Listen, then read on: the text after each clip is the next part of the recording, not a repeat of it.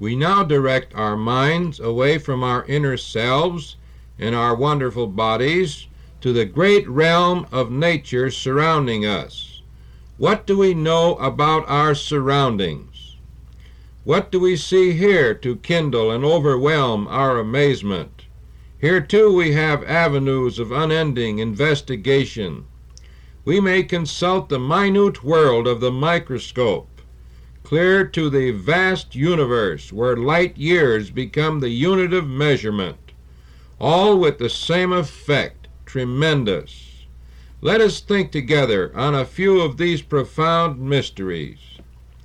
Every clear night since the autumn of 1949, the huge 200 inch telescope of Mount Palomar in California has been scanning the universe with the biggest eye that man has ever made. Scientists there are studying the stuff of which the universe is made. Vast collections of stars, so great as to dwarf our earth, are studied along with their clusters of organization and multiple systems in the great wilderness of space. There the light year is a relatively small distance. It is believed that the vast universe that can be studied are integrated parts of a still larger, all inclusive structure, the whole universe. The great telescopes, pushing deeper and deeper into the abyss of space, have expanded man's concept of the cosmos more than a thousandfold. Mount Wilson's 100 inch telescope is able to photograph out to 500 million light years, it is thought, whereas the 200 inch telescope has doubled the penetrating power, reaching an estimated distance of 1,000 million light years. How incredible is the expression of such distances! A light year is the distance over which light can travel in a year's time, or about six million million miles. Who can form the least concept of what a thousand million times six million million miles would be like, which astronomers now think probably approaches the limit of the universe. Stars vary in size, as we all know. One is said to be so large that if it were our sun, the orbit of the earth would be millions of miles inside its surface. Shall any say we are in a dull, uninteresting universe? When we come to the tiny planet in this vast universe, the earth, on which we live, a mere 7,918 miles in diameter it is calculated, we find many great wonders, apart from which life on our planet would be totally impossible. A combination of peculiarities makes our form of life possible. For example, it has been pointed out that the earth rotates on its axis in 24 hours, or at the rate of about 1,000 miles per hour. Suppose it turned at the rate of a hundred miles an hour. Why not? Our days and nights would then be ten times as long as now. The hot sun of summer would then burn up our vegetation each long day, and every sprout would certainly freeze in such a night. The sun, the source of all life, has a surface temperature, it has been calculated, of 12,000 degrees Fahrenheit.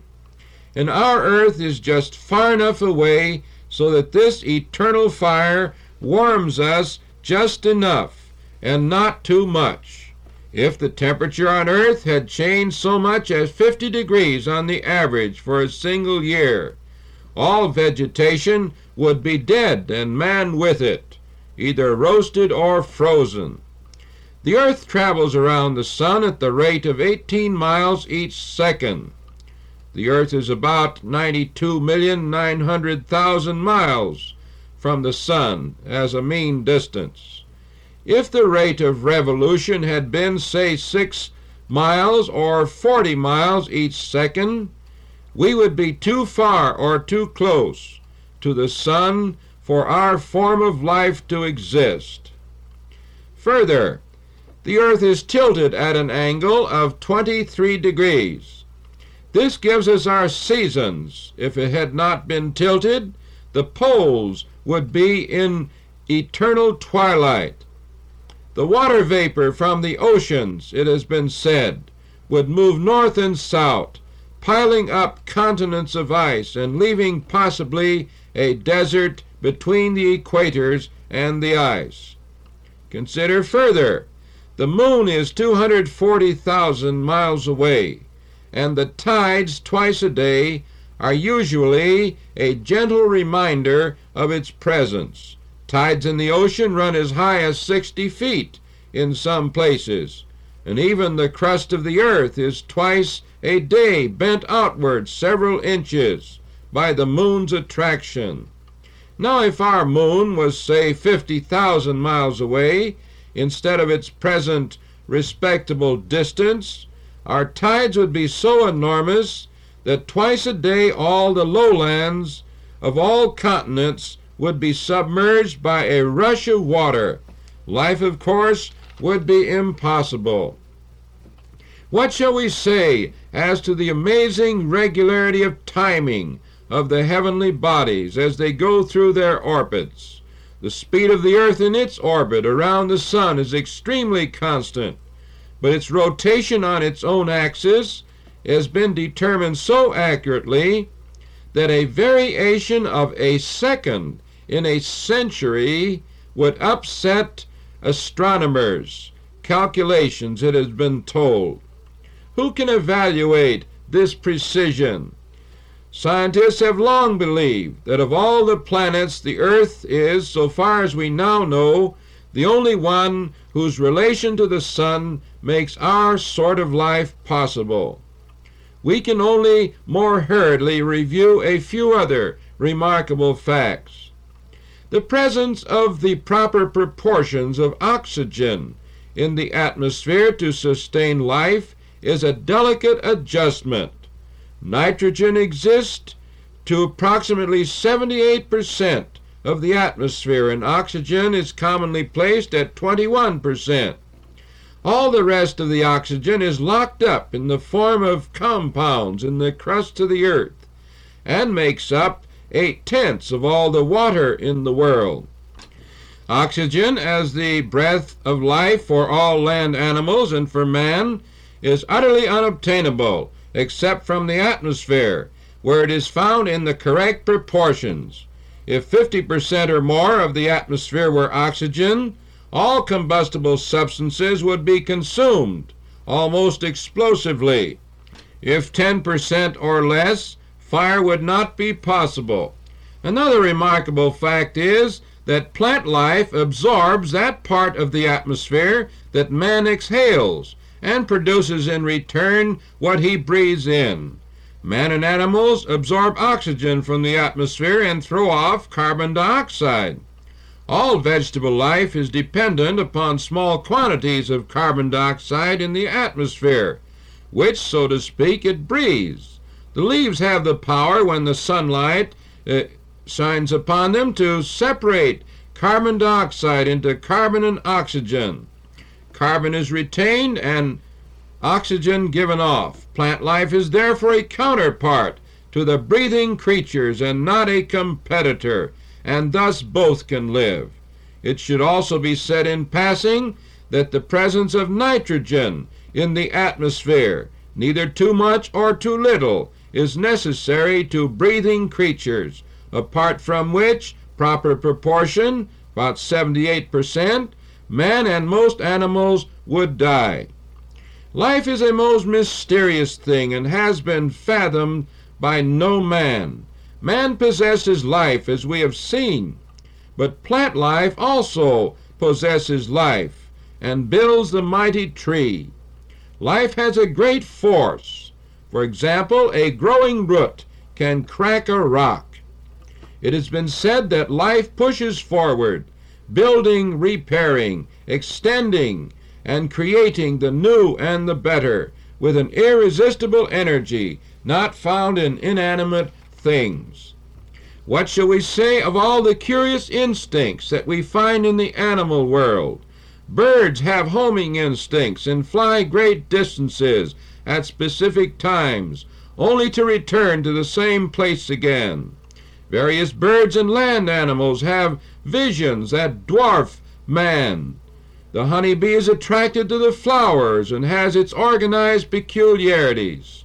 Some creatures have a sense of smell, which is amazing. The young salmon spends years at sea, then comes back up the same river and to the same spot where it was born to finish his destiny. Nature has its own counterbalances and checks. For example, the mosquito has its conqueror and in turn conquers. Insects limit plant growth, which would otherwise become a menace. We can only mention the law of genes and reproduction. These ultra microscopic beings are the absolute keys to all human, animal, and vegetable characteristics. If you start with a butterfly, you get a caterpillar and so forth, passing through a long cycle until another beautiful butterfly emerges. And what shall we say as to the laws of beauty and the gorgeous colors and designs that nature is bedecked with? It has been said that beauty seems inherent in all nature. The snowflake descends with its six sided pattern, trillions upon trillions of them, with never two crystals exactly alike, scientists tell us. Under a microscope, exquisite patterns are observed. Then what shall we say of the various rhythms and cycles that appear in nature? For example, the 17 year locust in New England leave their burrows beneath the earth, where they have lived in darkness, and appear by the millions almost to the same day. We are truly overwhelmed as we review a few of these profound facts. We must agree with the psalmist. The heavens declare the glory of God, and the firmament showeth his handiwork. As in the 19th Psalm, verse 1. May we pray. Our Heavenly Father, receive abundant thanks for allowing us to be amazed at the wonderful things that we see about us. And we thank Thee for their force upon our thinking. And of course, it drives us to a recognition of Thy great being and Thy great creative design. May many be influenced by these profound realities this day to seek Thee as the Creator and Preserver of the universe, to come by way of repentance and faith in the cross of Christ, that glorious salvation and the pardon of sin may be their portion. In Jesus' name, our Savior. Amen.